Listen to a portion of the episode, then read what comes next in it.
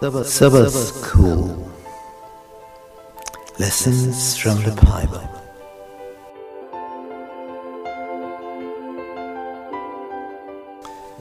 Welcome to our Bible studies about the message of Hebrews.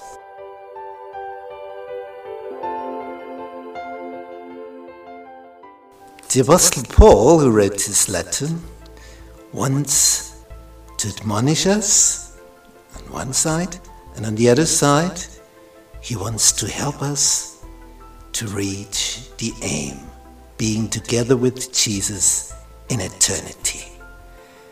This is a wonderful letter for becoming a strong person in Christ.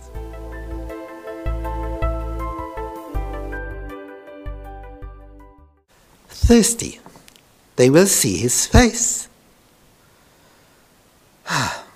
In Hebrew chapter 12, we read, verse 22 But you are come unto Mount Zion and unto the city of the living God, the heavenly Jerusalem, to an innumerable company of angels. there are so many, you, you can't even count them.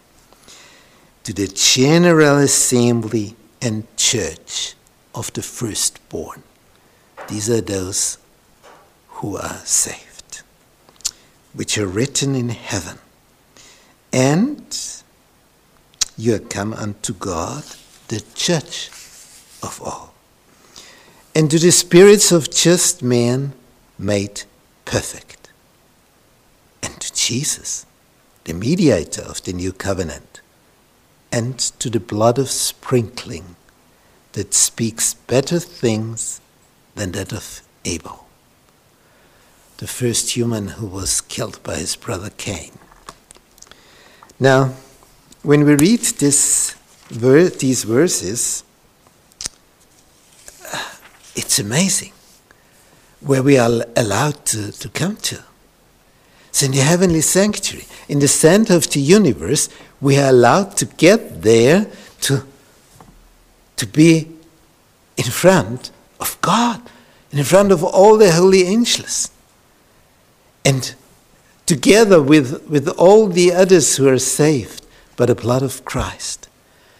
So it's such a privilege to be there. And when we will be there, we will understand what a privilege it is. And who can get there? Only those who have come to Jesus, who have confessed their sins, have repented, asked for forgiveness, and He will do so by His blood. He has bought the price to deliver us from evil. And then we will be there in the heavenly Jerusalem. We will be there. We will see the face of God the Father. We will see the face of Jesus and will live, although we are in front of Jesus and the Father. This will be a time. I'm looking forward to this place being there forever.